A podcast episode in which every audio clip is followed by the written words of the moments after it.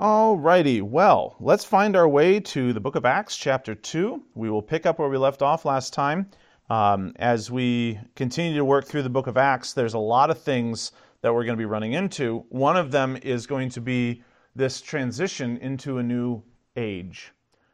We have been dealing with the nature of the Holy Spirit throughout the Scriptures, and up to this point, most of what we've been dealing with has to do with the Holy Spirit addressing specific and or temporal needs, but in all ways bending everything towards life.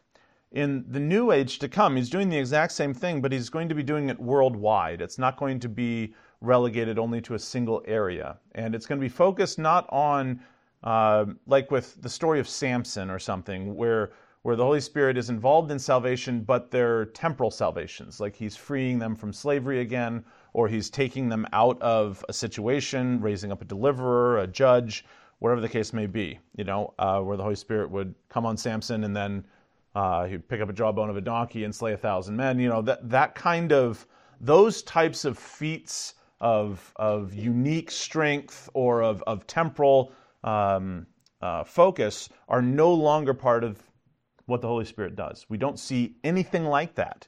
We see instead something entirely different. At the dawning of this new age, we see the ministry of the apostles finishing out the ministry of Christ. Remember, as we were going through the ministry of Christ, everything that Jesus did in his ministry with regards to miracles was the work of the Holy Spirit. The Holy Spirit was the one that was doing these things. And when Jesus came and had a man who was paralyzed get up and walk, that was the work of the Holy Spirit through the Son at the will of the Father. The entire Trinity at work in every single miracle.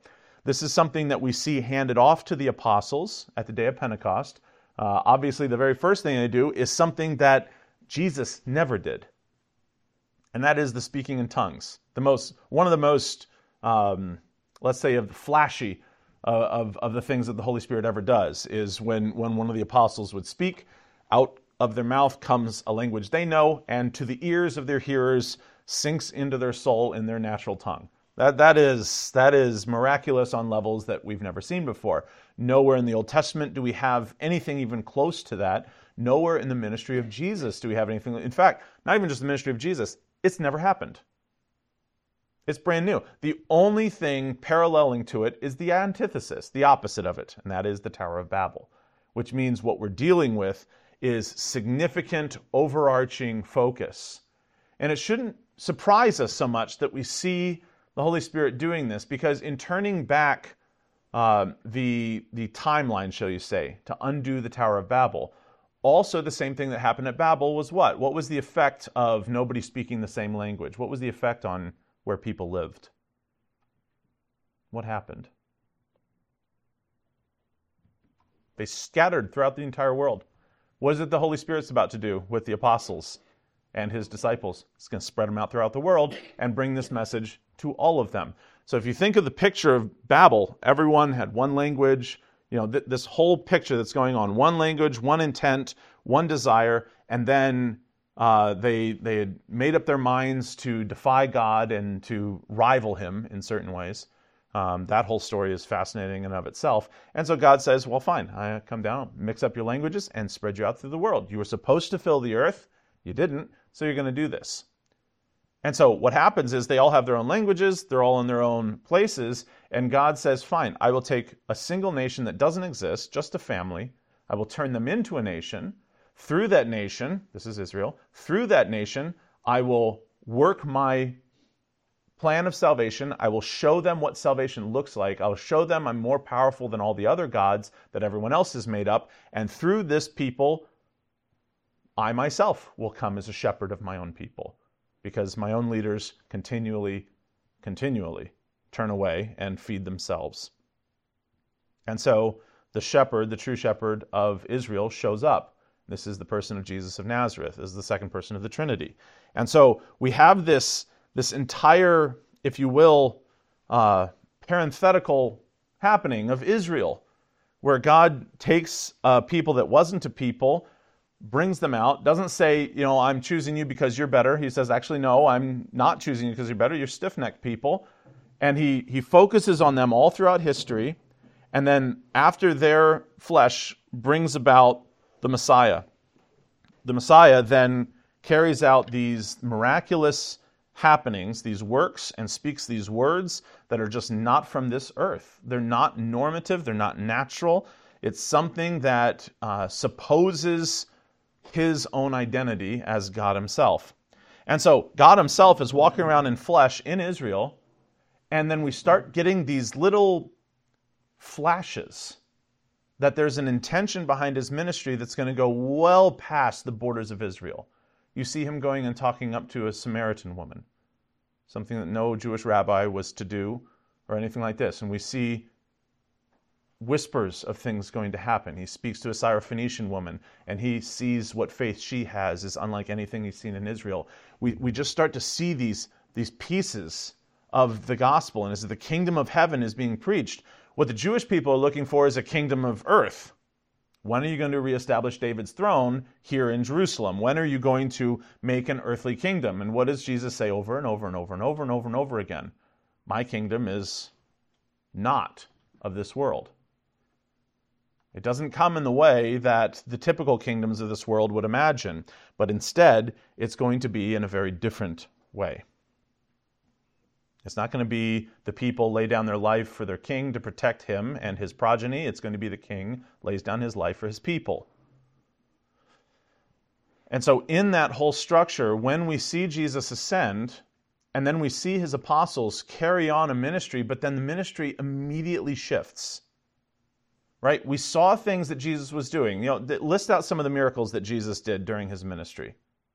I already listed out one where he has a man who was paralyzed. He was able to walk again. That's creation level stuff. Sight to the blind, right? Life to the dead. Life to the dead, Lazarus. Right? And Lazarus, right? Water to wine, something normal to something fantastic. Walking on water. That's a remarkable miracle, by the way. If we were spending more time in this class, we would spend a long time on that miracle. It goes right back to Genesis 1-2. Paralytic to walk. Right? Paralytic to walk. We got rebuking the wind and waves, telling the natural order to stop. And here's some that we don't really think about, exorcisms. He commands demons, and they are required to obey him. There's no option. When he tells them to go do something, and they're fully aware of this, because one, they know who he is, and they know the power of his words, and he said, don't tell us to leave. Don't know, because we go to the abyss. You know how that works. I mean, we don't know how that works, but they apparently did. And he's like, and they're just like, oh, send us into those pigs. And he's like, okay, go into those pigs. Done. Get out of that person. Done. I'm legion, for we are many. Done. With a word. No spells, no herbs, none of the other stuff that the Pharisees were doing that sometimes worked and other times didn't. With him, it was always a word and it was done. Compulsory obedience. Remarkable stuff. Right? The multiplication of bread and fishes. Right? The feeding of the 5,000. You have so many aspects about what he's doing, how he's doing it. You even have places where he's able to, after his resurrection, pass through doors and still eat fish and things like this. That's kind of remarkable stuff. We will see instances of it in the book of Acts. You see Philip, after the baptism of the Ethiopian eunuch, blinks out of there and finds himself in Jerusalem. That's not normal stuff. But there's changes, and the changes are the most significant part of the story of the Holy Spirit in Acts. Because while we see, and while we will even see this morning, a lame man restored unto the ability to walk with Peter and John in the temple, we also see miracles like the speaking in tongues, things that didn't happen during Jesus' ministry. And so when a huge change like that happens, it really behooves us to sit up and take notice about what the changes are. What are the changes? What are they telling us about the job of the apostles? What are they telling us about the nature of this brand new age, which we've come to call the church age? And for the past 2,000 years, we have seen, at the beginning, extreme instances of the way that this stuff is depicted. None of them were the norm, obviously. Even before that first generation was out, there weren't miracles being done to heal, for instance, Timothy's sick stomach, and so Paul's telling him to, take some medicine and you will feel better, right? So we see a waning down almost immediately of some of these things. But why are they there at the beginning? Why do we have the Holy Spirit breaking out in ways that are so unique? Again, here, the speaking in tongues to all peoples in all of their own languages. What are they speaking of? The works, the miracles, the glory of God, the very message of Jesus Christ. And in fact, their response at the end of Peter's message is a significant place for us to continue. So that's where we left off last time, and we will pick up there. Peter, if you remember, he quotes Joel, and he quotes David, and all of these things continually point to the fact that this was planned for over 1,000 years. The coming of the Spirit was intentional, was planned, was meant, which means all that time of silence, of 500 years of silence from the Holy Spirit, was absolutely intentional. It was part of the story of Israel's history and part of salvation's plan, which, again, I will simply point out to the church today, the Holy Spirit has been silent outside of Scriptures for almost 1,900 years. Is that part of his plan too? Well, yes, it is. Yes, it is. We should not be looking for answers outside of this. When he quotes Joel, obviously the focus is on the Spirit of God because that's what Joel was primarily focused on. We talked about that last time. And he addresses this reality that you see in verse 32. After they had killed Jesus, this is Acts chapter 2, verse 32.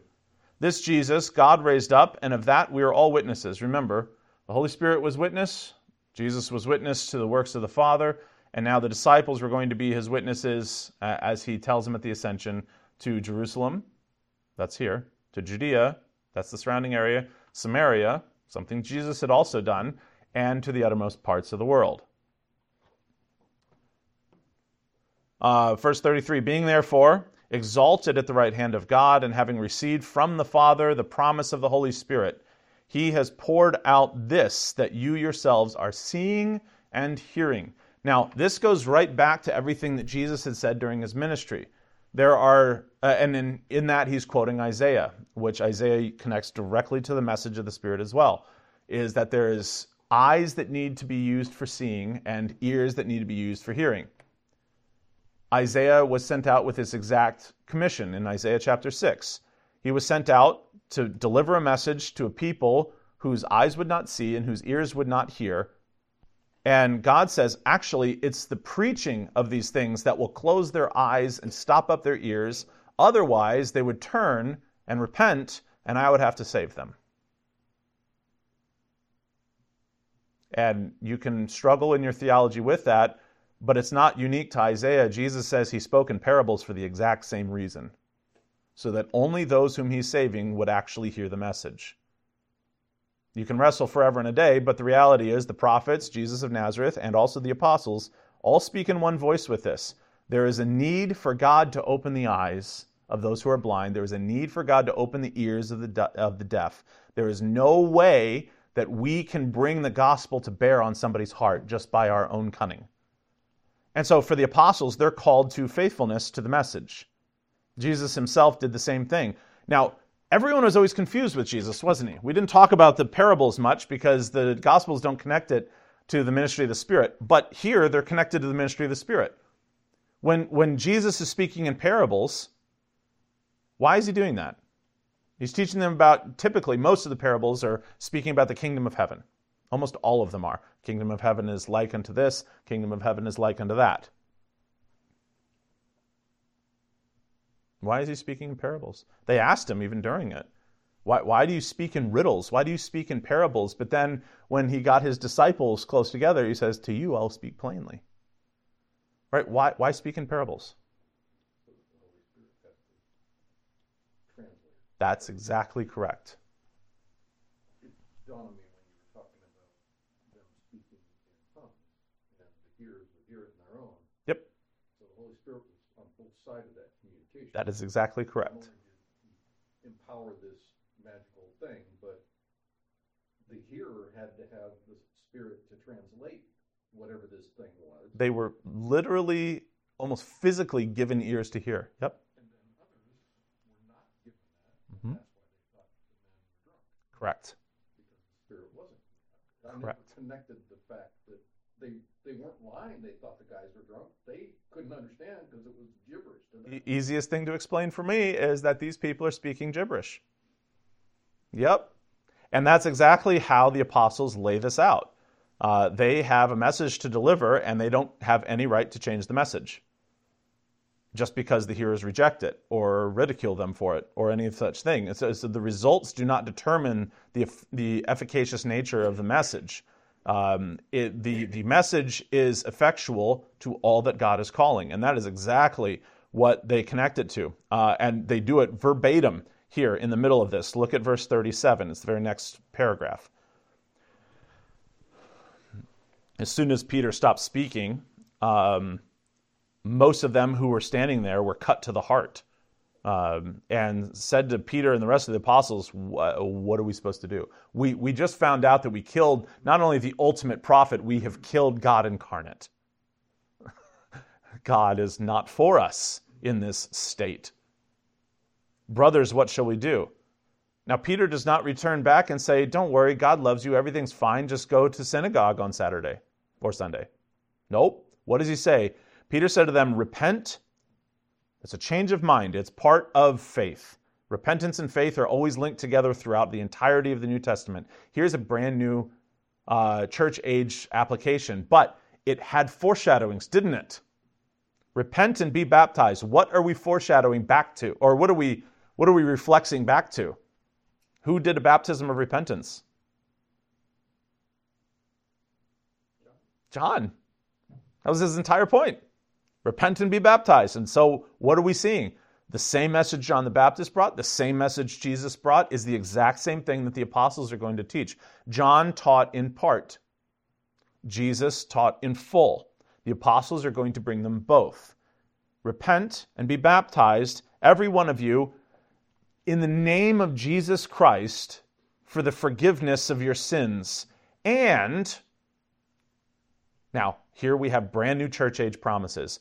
And you will receive the gift of the Holy Spirit. Now look at this marvelous sentence that comes after this. For the promise is for you and for your children. That's very Old Testament language. The covenantal relationship through circumcision was the promise is for you and for your children, therefore you circumcise your sons on the 8th day, right? But they expand it completely. This promise is for you, for your children, and for all who are far off. Everyone whom the Lord our God calls to himself. The message will go out, and all those that God is calling to himself, without distinction of where you are from, Parthians, Medes, people from Mesopotamia, Libya, Egypt, it doesn't matter. They're all standing there. And he says, it doesn't matter how far you are from Jerusalem or how close you are to Jerusalem.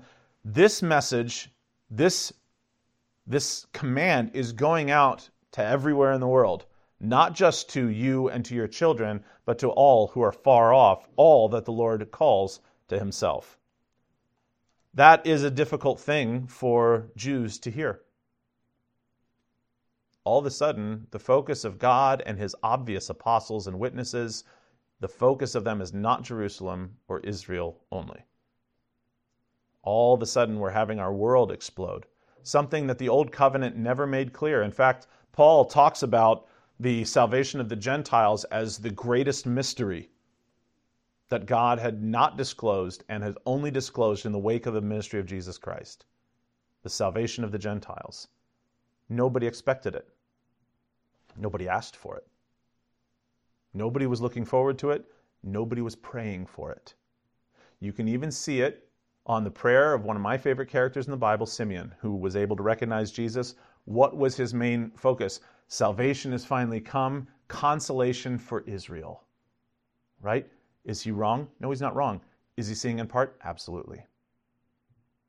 Jesus was the consolation for Israel, absolutely, and yet he is the Savior not only of Israel, but of the world. It's not just Lord of Israel, it's not just King of Israel, it's Lord of heaven and earth, King of kings, Lord of lords. We're seeing this expansion to cover not just where they're standing now, not just connected to Passover, to Jerusalem, but it's going to immediately continue out this message. And the Spirit is going to be hot on the trail of all of this, wherever they go. So Peter says to them, this is the breakdown of the whole message, because his entire message that morning on Pentecost was, all of this has happened, and you're all at fault. A modicum of the sin of the world is that Jews that were in Jerusalem were responsible for killing Christ, but that was just an example of one of their thousands and thousands of sins. Sin is so insidious. All of you need to be repenting. All of you need to be baptized in the name of Jesus Christ, and your sins need forgiveness because currently they are not. Now, he's speaking to faithful Jews that have traveled to Jerusalem for Passover and for Pentecost. And he's telling them it's not good enough to be Jews. It's not good enough for you to have traveled here. It's not good enough for you to just recognize Passover and the Feast of Booths and new moons and Sabbaths and going to synagogue. It's not enough. In fact, it's never been enough. Salvation, forgiveness of your sins, is going to bring new life. And that's why the promise is not just that when you are repenting and baptizing in the name of Jesus Christ for the forgiveness of your sins, this promise is also you will receive the Holy Spirit. Every single person that has their sins forgiven in Christ receives the gift of the Holy Spirit. That's brand new. Brand new. First day of the church, brand new. The Spirit of God was only indwelling 120 people at that moment, which was more than has ever happened, by the way. 72, 73 was the max back in Numbers. And then we have little instances of 1, 2, 3 people, 2 people, 1, 1, 2, 1. That's kind of been the history of it. And then for 500 years, nobody. And then John the Baptist and Jesus. And John the Baptist's excitement in utero.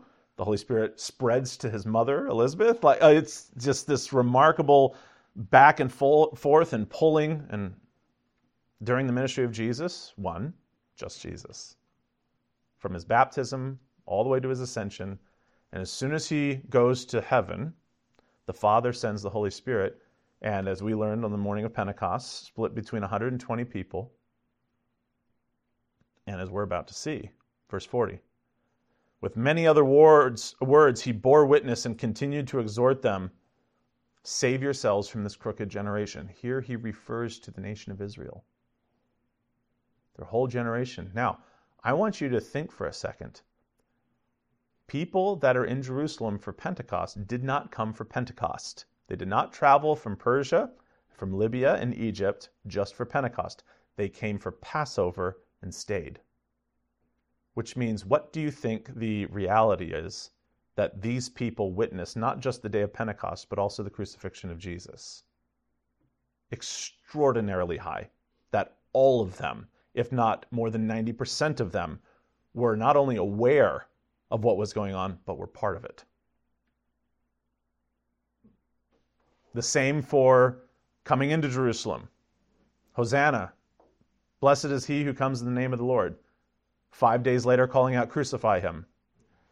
50 days later, standing there repenting of this sin and receiving the Holy Spirit. Which means there are people standing there that were also witnesses to the cross, witnesses to the resurrection. In fact, we learned from Paul that it wasn't just the 12 who saw the resurrected Christ for all this time, but it was over 500 people. He says to the church in Corinth, he says, you want to go check these things? Go interview them. It's one of the great things about the New Testament, written during the age of disproof. You have doubts, they're all still alive. Did 500 people see something wrong all at the same time? Go check. Go check. See what happened. It wasn't even just that Jesus had ascended. It wasn't even just these things. It was that the message was being handed over to the disciples, and now it's theirs to send out. He bears witness. This is Peter bearing witness to the crowd and continues to exhort them. And the summing up of his message is, you need salvation because this generation is crooked. And you are currently part of it. Verse 41, so those who received his word were baptized. There were added that day to the church about 3,000 souls. Now the Holy Spirit is not just in 120 people, but in 3,120 people approximately. Now we don't ever have the accurate number ever again, but that shows the reality is that it doesn't matter how many and it doesn't matter how fast. There's nothing more that's needed. There's not some like special unction, or there's not some special anointing that we have to give to people. There's not some class we have to take to learn to actualize the Holy Spirit. None of that. The Holy Spirit does what he will. This is exactly what Jesus said during his ministry in John 3. The Spirit goes where he wills, just like the wind. You can't see the wind, but you can see the effects of the wind. Here, what do we have with the Spirit? You can't see the Spirit. Boy, can you see his effects. Yes, sir? Is that the 3,000, would that be of the whole different tribes of the 120? Or the people that he was talking to? Who was that? All the people that he was talking to. From all over the place, yeah. And as far as for the 12 tribes, the vast majority of them were lost to history. We don't, God knows who's in those tribes. We don't. So we'll know some of them, like Benjamin and those who are in Judea, but you won't know who necessarily someone. I was asking about the 120 there from all over the place. Right? The 120 were those who were living in Jerusalem and Judea in that area. The 3,000 were those who had traveled in for Passover, and because this Passover was such a unique Passover, darkness over the land, moon turning to blood, and nobody can see anything. That's a unique one. Earthquakes and, Uncle Bob walking out of the tomb. Like, it's been a weird Passover.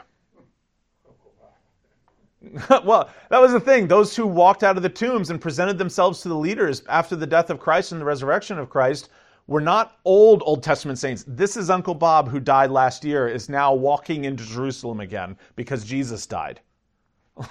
Like, that is mind-blowing stuff. So the people that came for Passover and all the festivities for that stuck around because they're just like, now there's talks that Jesus himself keeps appearing to people, some of his disciples on the road to Emmaus, some of his disciples in an upper room. Now he's talking to these, and Paul says, by the time he writes to the Corinthians, he says, after all this was said and done, we tallied up how many he had actually talked to that saw all of this, and it was over 500 people over the course of the time between his resurrection and the day of Pentecost.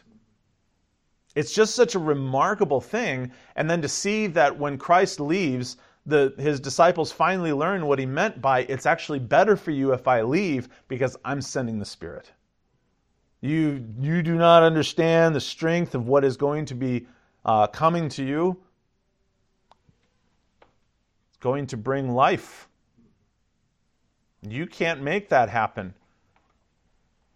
So at this point, you're saying that this is where the gospel was available to all. Everywhere. Right. Yep. 38, 39. Right. So now it's going to take time. We don't have the internet. People have to travel back to their homes. You don't have phones. You don't have... the quickest way to travel was by donkey, and they don't run. So, right, yes, there's none of that. And so you will see that the focus of the church immediately goes to learning what in the world has just happened. Look at verse 42. They devoted themselves to the apostles' teaching and the fellowship, to the breaking of bread and the prayers. Now, that's four foundation stones of a healthy church, by the way, if you ever want to know. The apostles' teaching, as we know now, is in the scriptures, and fellowship is coming together, and the breaking of bread, communion, and praying. Now, there's all sorts of things to do this, right? Verse 43, and awe came upon every soul, and many wonders and signs were being done through the apostles. Now, there's a lot of things that Luke does not include in this, but he just simply says the same thing that John says about Jesus' ministry. There's so many things that they did that I'm not going to write it all down. You just got to understand, they all saw it. You want to go and talk to them about that? There's not only 500 people that witnessed the resurrected Christ, there's thousands and thousands of people that witnessed the ministry of the apostles early on. Signs and wonders that are outside of any normal sphere. This is what the Holy Spirit was doing. And one of the effects was that all who had believed were together and had all things in common. In other words, they held their possessions with open hands. If there was need, they met it without even thinking of it. Why not? In their minds, we're nearing the end of the world. Who cares? If I got to sell a field to help my brother because, his ship just wrecked in a storm, I'm not even going to think about it. We'll just serve one another. Why not? This is where they go with this. If anyone, and distributing the proceeds to all as any had need. Day by day they attended the temple together, breaking bread in their homes. They received their food with glad and generous hearts. Look at the main focus of the Holy Spirit. It's not just signs and wonders, but a complete reversal of how we interact with the world. Giving them grateful hearts, gladness, generosity with one another, and praising God, having favor with all the people, and the Lord added to their number day by day those who are being saved. Welcome to the birth of the church. There's no set structure in place outside of the apostles. The apostles are going to make the structure for the church. That's the elders and the deacons, by the way. The apostles are going to set the way in which the church does things. They're actually going to move Sabbath to Sunday to commemorate the resurrection of Christ so that we don't ever forget that the only reason we meet together is because Christ is risen from the dead. They move when we bring things together. It's not just any day. We'll see it even in the New Testament text. Bring your money together on the first day of the week. Then carry the rest of yourself the other 6 days of the week in service to one another and at your profession. And then we have a miracle that Luke includes. All many signs and wonders that they were doing through the power of the Spirit, and Luke doesn't even list them. And then all of a sudden we get this. Chapter 3, verse 1. Now Peter and John were going up to the temple at the hour of prayer, the ninth hour. And a man lame from birth was being carried. By the way, the ninth hour is 3 p.m. The Jewish day starts at 6 a.m. Night starts at 6 p.m. Day starts at 6 a.m. So this would be 3 p.m. A man lame from birth. Now that's very important. This is not an injury that he just needs to get over. This is a man who has never walked, which means he's never balanced. He's never had muscles that built up. You're talking about a man whose legs look like skin and bone. That's it. There's no muscles. There's no nothing. This man, lame from birth, was being carried, whom they laid daily at the gate of the temple that is called the Beautiful Gate, to ask alms of those entering the temple. Seeing Peter and John about to go into the temple, he asked to receive alms. Peter directed his gaze at him, as did John, and said, "Look at us." And he fixed his attention on them, expecting to receive something from them. Now, we're not here saying the exact way that Peter and John do things is how we need to do things. But I want to focus our attention on the fact that all sorts of possessions, money and elsewise, were flowing around the church, and they were not out there just giving money to the poor. I want to point that out. Any single time you see service and alms being given, it's given in service to another Christian in the New Testament. I defy us to find anything else. And here Peter and John say, this is not what I have to give you. It's not because Peter and John didn't have silver and gold. They didn't have silver and gold to give to him. Do with that what you will. Verse 6, but Peter said, I have no silver or gold, but what I do have, I give to you. In the name of Jesus Christ of Nazareth, rise up and walk. And he took him by the right hand and raised him up. And now watch this. Immediately his feet and his ankles were made strong. No going to the gym. He probably had club feet. Yes. Yeah. Oh yeah, absolutely. Because that's what happens when, the turning in the feet, when you don't have any strength, they grow differently. They're not, when we walk, it forms them to be flat and focused. But if you don't, they curl up, just like Jesus with the man with the withered hand. This isn't just someone who's paralyzed in an accident that we can say, oh, maybe his back, stop pinching his, I don't even know how that works, his spinal cord or anything like this. None of that. This is creation. Right, right. So this is really important, because if you've read the book of Luke, and if you've read Mark, and you've read John, you know that when Jesus healed the paralytic, and one of the most flashy of all of his miracles, he told him to get up, take up his bed, walk, and go home. And the man went walking home. Luke specifically includes the ramping up of this because he points out the specificity of it. He was lame from birth, could never walk. Everyone had to carry him everywhere. He's never once stood up in a day of his life. Not just paralyzed, completely lame. And immediately his feet and his ankles were made strong, and leaping up, he stood and began to walk and entered the temple with them, walking and leaping and praising God. Now, go ahead. Yeah, that's where he put it. It wasn't towards Peter and John. Right. Which is the outcome of the message is not that the leader will be praised, it is that God will be praised. Yeah. Right. And this is how the Holy Spirit, because what does the Holy Spirit focus everybody's attention onto? Christ. Up. Not to the leader, not to the local, nothing. Directly up. And this man, and what a person to choose to do this miracle to. This is a man who is lame since birth, literally sits at the Beautiful Gate, which is the most common entrance at the temple in Jerusalem. Everyone knew him. Everyone recognized him. Everyone knew he would never walk. This isn't a matter of training or physical therapy. This is a man who will never, ever walk. He's there daily, every day. Everyone knows him. Everyone knows his face. Everyone knows exactly what's going on. And all of a sudden, this man is leaping and jumping and praising God and the Lord Jesus Christ, whose name saved him in this manner. And the outcome is verse 9. All the people saw him walking and praising God, and they all recognized him as the one who sat at the Beautiful Gate asking for alms, and they were filled with wonder and amazement as to what had happened to him. And he clung to Peter and John.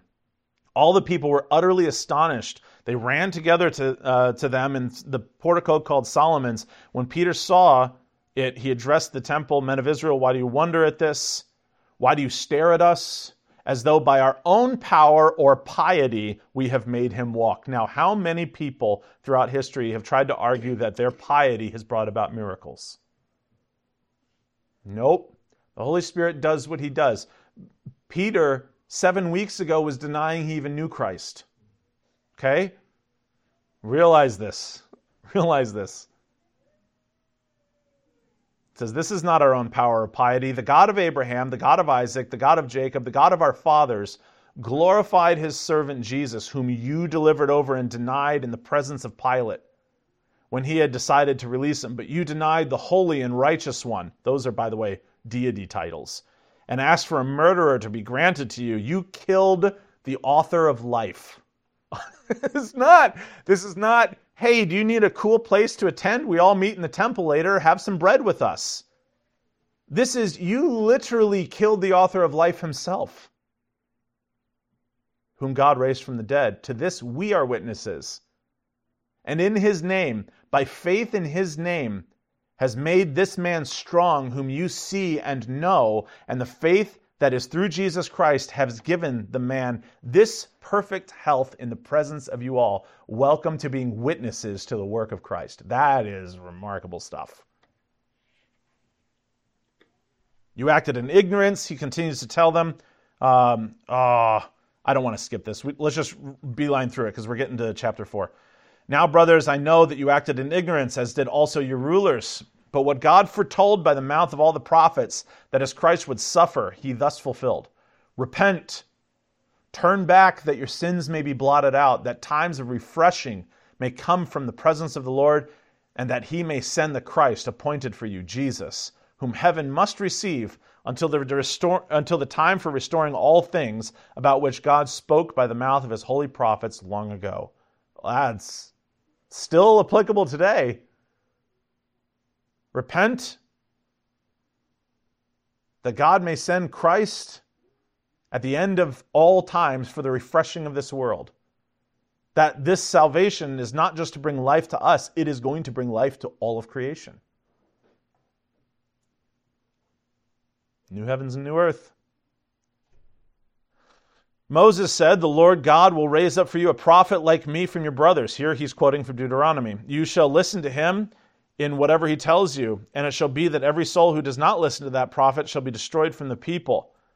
And all the prophets who have spoken from Samuel and from those who came after him also proclaimed these days, you are the sons of the prophets and of the covenant that God made with your father, saying to Abraham, in your offspring shall all the families of the earth be blessed. Singular is the word offspring. There's going to be one that comes from Abraham that will bless all the nations of the earth. Verse 26, God, having raised up his servant, sent him to you first, to bless you by turning every one of you from your wickedness. The implication is he's not going to stop here. Today, the Holy Spirit, the ministry of Jesus Christ, the message of his salvation is in Jerusalem. It's about to leave Jerusalem and go to Judea. Then it's going to leave there and go to Samaria. Then it's going to go to your enemies. Then it's going to go to the barbarians. Then it's going to go to people you hate. And it's going to save those, everyone whom the Lord is calling to himself. Now, you can imagine this doesn't sit well with the rulers. Peter and John are called before the council. Verse 1, chapter 4. As they were speaking to the people, the priests, the captain of the temple, and the Sadducees came upon them, greatly annoyed, because they were teaching the people and proclaiming in Jesus the resurrection from the dead. Now, the Sadducees particularly did not have anything in their recognition outside of the first 5 books of the Old Testament. And so they held to no resurrection from the dead because that hadn't been taught yet. And so the Sadducees dismissed the resurrection. They ridiculed Christ for saying there was a resurrection from the dead. They didn't hold to Daniel, which clearly expresses the resurrection from the dead. They just basically are the old stinkers. We all know those. Teaching the people, proclaiming Jesus of the resurrection. Okay, verse 3. They arrested them, put them in custody until the next day, for it was already evening. Yeah, you got to get home and eat, right? But many of those who had heard the word believed, and the number of men came to about 5,000. Now, that's not a number of the amount of people in the church. That's just the men. So now we've got 5,000 men, besides women and children. We know that the amount of women was significant, even on the day of Pentecost. Probably upwards of half the people that were in the upper room. Kind of remarkable stuff. Especially at this time period. So now we're probably talking about 12, 20, 25,000 people that were in the church. Now, this is not a small movement in Jerusalem. That is huge. We're still in Jerusalem. It's enormous. On the next day, the rulers and the elders and the scribes gathered together in Jerusalem, basically thought we had put this Jesus thing down. With Annas, the high priest, and Caiaphas, and John and Alexander, and all who were of the high priestly family. And when they had set them in the... By the way, Luke is a tremendous historian. Just by including all those 4 names, we can date this almost perfectly, which is why we also have the date for the resurrection and crucifixion and everything else. It's because of Luke's historical retelling. We didn't even know until the past 100 years that both Annas and Caiaphas served as high priests jointly from history. We didn't know that until we dug up references to that because everyone was ridiculing it, saying there's not 2 high priests, that's not possible. And then we dug up, they were. Always amazing how that happens. Verse 7, when they had set them in their midst, they inquired, what power? Notice nobody is dispelling that power is there. Nobody can turn it down. I mean, literally the guy who sits outside their office, who's been begging for alms for all these years, is now jumping and leaping around the temple, praising God through Jesus Christ. I thought we had done this, right? We don't want to deal with this anymore. By what power, by what name did you do this? Then Peter, again, filled with the Holy Spirit, said to them, rulers of the people and elders. Now, if you want to know what the Holy Spirit is interested in saying, this is the Holy Spirit speaking through Peter to them, which is why it's in Scripture and why it's denoted off as something the Holy Spirit has said. Rulers of the people and elders, if we are being examined today concerning a good deed done to a crippled man, by what means this man has been healed, let it be known to all of you then, and to all the people of Israel, that by the name of Jesus Christ of Nazareth, whom you all crucified, whom God raised from the dead, by By him this man is standing before you well. This Jesus is the stone that was rejected by you. Every prophetic imagery is included here. Remarkable stuff. This Jesus is the stone that was rejected by you, the builders, which has become the cornerstone. And there is salvation in no one else, for there is no other name under heaven given among men by which we must be saved. End of message. He answered their question, not in the way that they wanted to. The reality is, what words he's using are not natural words. This is not Peter. This is not Peter just having a great day. What did Jesus promise to them? When they drag you before them, do not think about what you're going to say ahead of time. I will send the Holy Spirit and he will give you the words to say when you're being examined. Here, Luke is saying, welcome to the first fulfillment of that. Peter did not sit here and go, okay. Let me make sure I include the gospel. Let me make, something that we kind of have to do today. Peter is an uneducated fisherman that has a Galilean accent that nobody wants to listen to speak. He comes out with this absolute perfection. And to the astonishment of them all, verse 13, when they saw the boldness of Peter and John, they perceived that they were uneducated common men, and they were astonished. Now the effect is God is approaching everyone where they are. Educated people by using uneducated men. Remarkable stuff. Skeptics by using someone that they walked past and ignored and didn't give alms to. They'll heal him and off he goes. They were astonished. End of verse 13. They recognized that they had been with Jesus. Basically, I know these guys. Some of them are like, we were in Gethsemane and they were standing there with Jesus. We know that this is one of the disciples. John himself was standing next to the cross while the Pharisees, the Sadducees, and the rulers were crucifying Jesus. John is sitting there at the foot of the cross. And that's where Mary and all that happens, right? So they know these guys. They're just like, these are like the ringleaders, and the Sadducees and the rulers here are looking at them going, these guys are uneducated. We thought we took out the rabbi and that would be good enough, but the reality is that they're continuing something. And so they recognized, end of verse 13, that they had been with Jesus, but seeing the man who was healed standing beside them, they had nothing to say in opposition. I mean, God is just removing every single argument that they could possibly have and just presenting them with Christ and their own sin. That's it. And there's nothing that they can say. There's nothing that they can do. And so all they do is they say, when they had commanded them to leave the council, they conferred with one another, saying, what are we supposed to do with these men? For a notable sign has been performed through them that is evident to all the inhabitants of, how far has it gone so far? Jerusalem. We can't deny it. But in order that this stupid message doesn't spread any further among the people, let's warn them that they don't speak any more in this name. So they called them and charged them not to speak or teach at all in the name of Jesus. But Peter and John answered them, whether it is right in the sight of God to listen to you rather than to God, you're going to be judging that. We cannot but speak of what we have seen, eyes, and heard, ears. When they had further threatened them, we really, really mean it. They let them go, finding no way to punish them. Because of the people, for all were praising God for what had happened, for the man on whom the sign was of healing was performed was more than 40 years old. Everyone has seen this guy for decades. By the way, let me just put out to you, Jesus absolutely walked past this man and did not heal him. He sits in the Beautiful Gate every day. Jesus, who had the ability to heal him, walked past him many, many, many times throughout his ministry.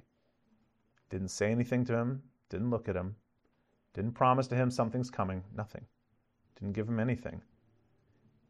His paralyzed state was for a purpose that nobody could perceive during Jesus' ministry. And here is his purpose. What would be riding high on your mind if you were Peter and John and the rest of the apostles is that none of this is accidental. None of this.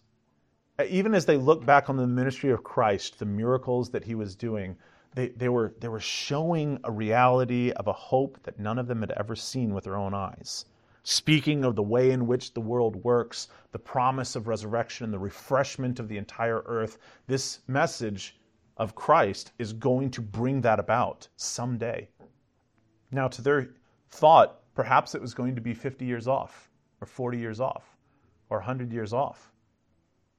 And so they say, what do we have to do? We need to go to Jerusalem.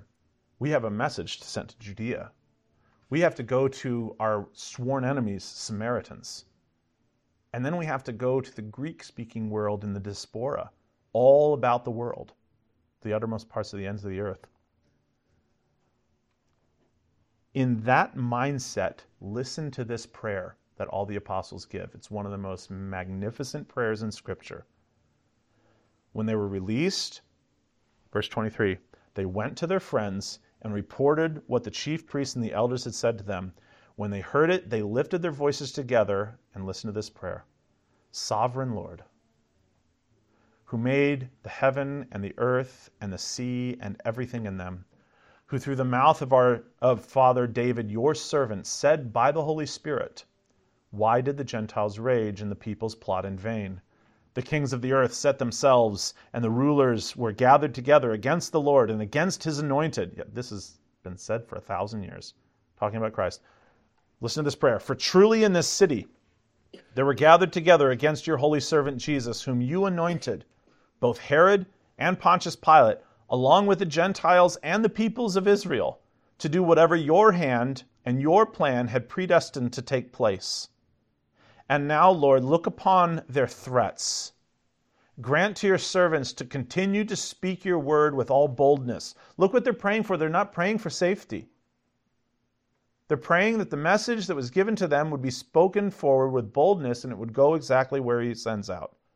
While you stretch out your hand to heal, and signs and wonders are performed through the name of your holy servant Jesus. When they had prayed, the place in which they were gathered together was shaken. They were all filled, the intention is filled to the max with the Holy Spirit, and continued to speak the word of God with boldness, which is the main force of all of this.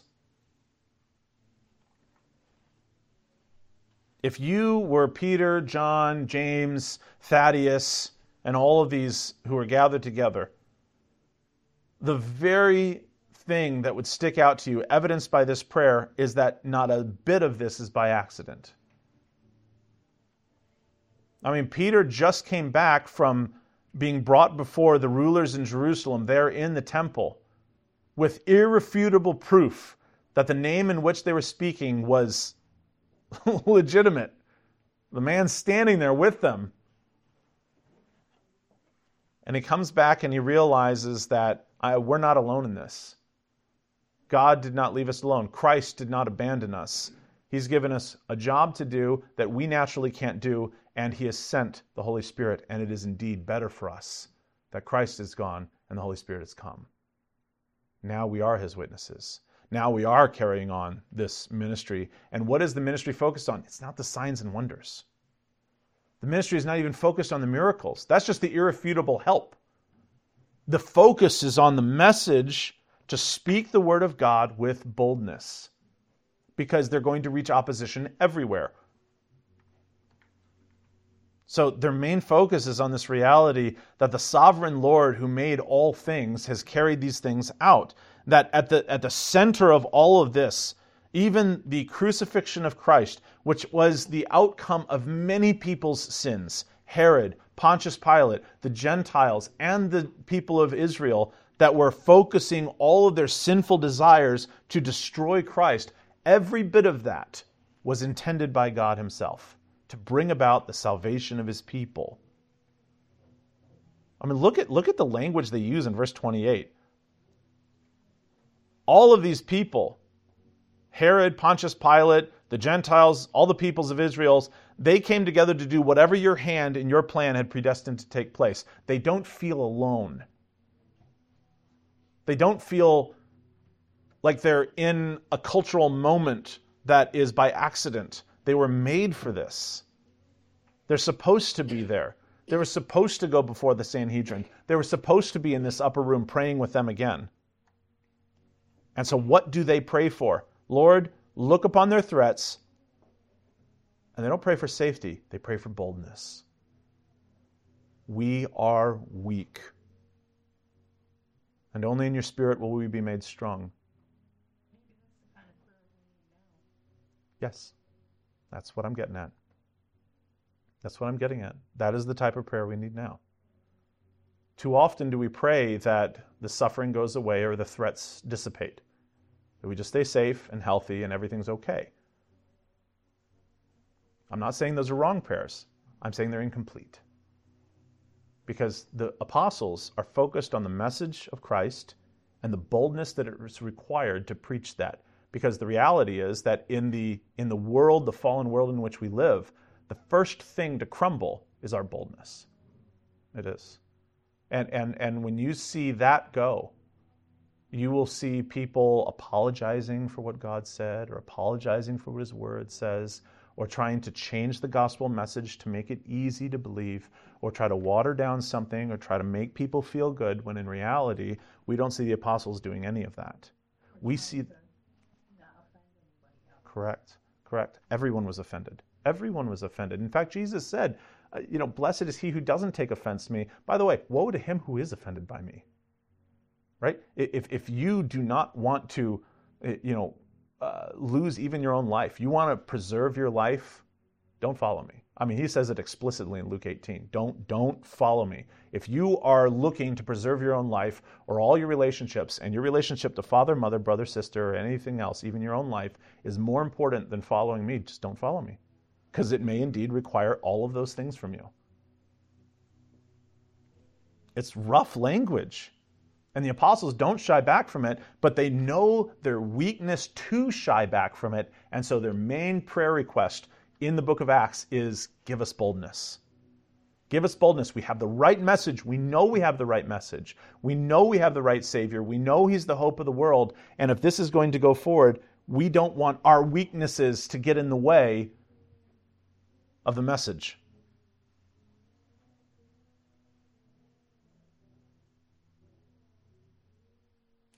Notice that even as they pray to the Lord, they recognize it's not their power or their piety that brings about these signs and wonders. Verse 30, while you stretch out your hand to heal and do signs and wonders are performed in the name of your holy servant Jesus. This is you doing all of this. Now, I will simply put forward, this was never normative for the church. We see the flash of this happening at the beginning of Acts and in the midpoint of Acts, and we see it tapering away. We see it culminate. I would say the culmination of such signs and wonders happened in Ephesus. Makes sense that it would be in Ephesus. We'll talk about it when we get there. But literally a handkerchief that touched Paul would be carried away to sick people and heal them. Right? That's crazy. That's never happened. That didn't even happen with Jesus. Like, that's never happened. But here we have the reality that the main thing that they are focused on is the message that's going out. When we talk about these signs and wonders, one of the biggest errors of the modern church is trying to make the book of Acts the prescription for how we do church. It's a huge mistake because God is not interacting with His church in 2023 as if it was the year 30 AD. It's not. It's not. We're in a completely different culture, different time, different period. We have the Scriptures. They didn't have the New Testament. They only had the Old Testament. Now, they devoted themselves to that and the apostles' teachings, but we actually have the apostles' teachings in our hands. We have physical copies of the Bible, which means the signs and the wonders that God is performing is typically through that, which is on our hearts and the hearts of those who are Christians, right? All of this kind of stuff is continuing to go along. We shouldn't be surprised to see that the way that God interacted with the early church has not been the way He's interacted throughout all of history. I think there's a lot of people that kind of look back and go, man, I we could just get back to the first century church, everything would be okay. Go read the book of Corinthians, right? Go both of them. Just 1 Corinthians, though, and try to drink some milk before you go to bed. It'll give you indigestion. And they had the Holy Spirit to a level that nobody else did. And they were the most messed up, crazy town and church that we know of in the first century.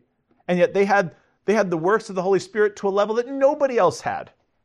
It wasn't about power and piety. It wasn't about something that we have just the right training and play. You cannot learn how to use the Holy Spirit. You're not going to class for this, right? Peter and John did not go to class, learning how to heal a man who was born lame. The Spirit goes where he wills and does what he does. He is in charge. That is exactly what they pray here. You're going to do these signs and wonders. You're going to do whatever you're going to do. Just give us boldness. Just give us boldness so that we don't mess up the message that's traveling. Yes, sir.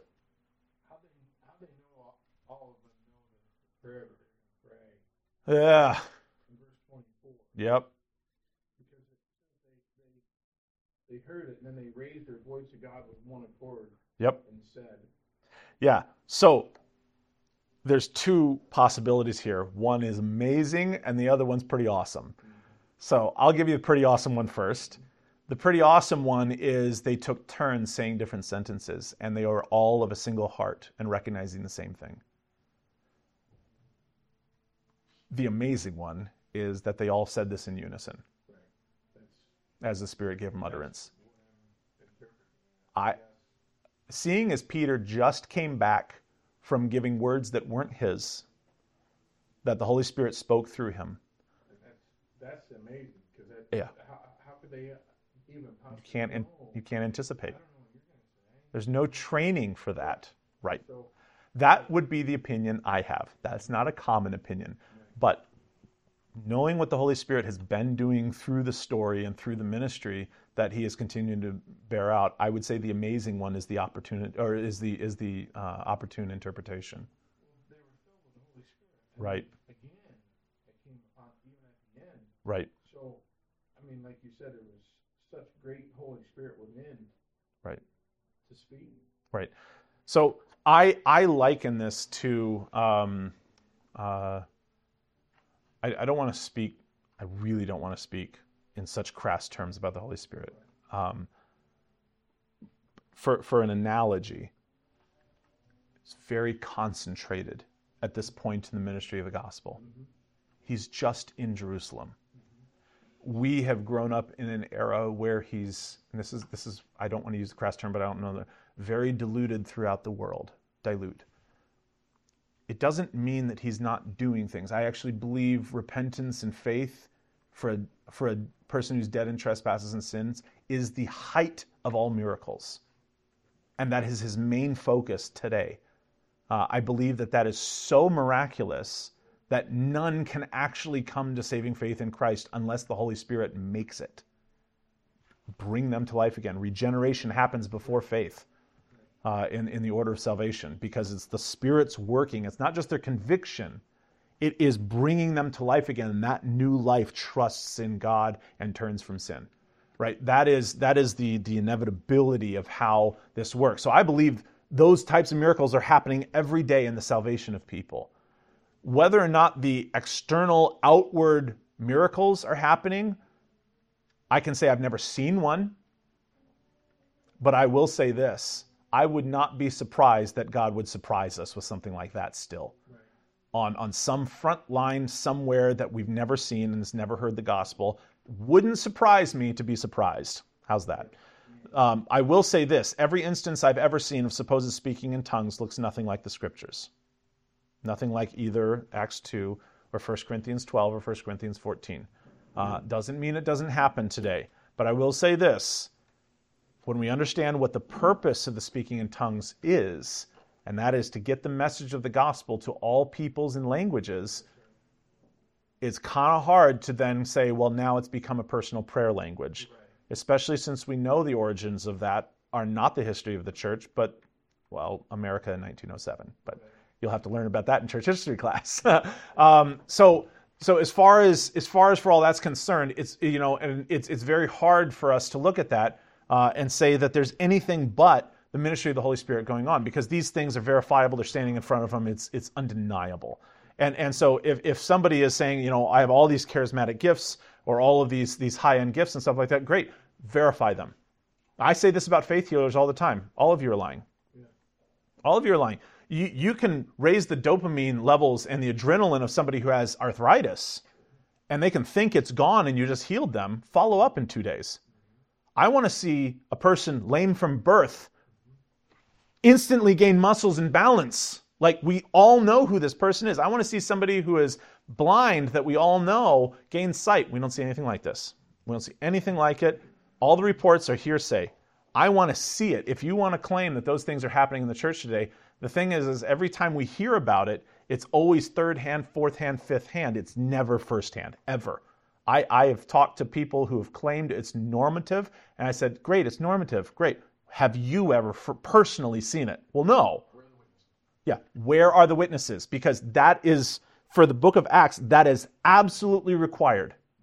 If you have things happening and there's no witnesses, it's not the Holy Spirit. That's what he is involved with all the time. And that's why, for instance, as a Christian, it is impossible to be a Christian in good fellowship without being a part of a group of other Christians. What is happening in your life must be witnessed by other Christians. We are witnesses of one another, because where's the Holy Spirit? Largely at work today, but in our lives, in our hearts, and in our desires.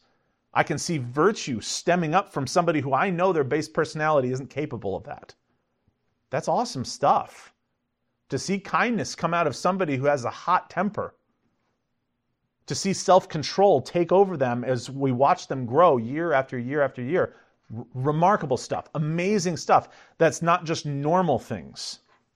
We know what normal people age like when they have no self-control. We also get to watch Christians grow up and see the fruit come out of their lives. We're going to stop there in chapter 4. The book of Acts just ramps up from here, and we are going to be here a little bit longer. Obviously, the book of Acts is the main focal point of the work of the Holy Spirit. In reality, while we historically call it the Acts of the Apostles, it really just should be the Acts of the Holy Spirit, because this is the story of him going out into the world. And so, oh boy, it's 10:12. Let's pray. Let's pray. Father, we're grateful for this day. We're thankful, Father, that you continually work the miracle on those who need to be brought to life again. Father, for those of us who were dead in trespasses and sins, and you raised us to walk in the newness of life with Christ, you gave us ears to hear the gospel. You gave us eyes to see the truth of the Scriptures, the person of Jesus Christ. We pray, Father, not for comfort. We pray not for times of ease. We pray for boldness. We pray for faithfulness. We pray it in your Son's name. Amen.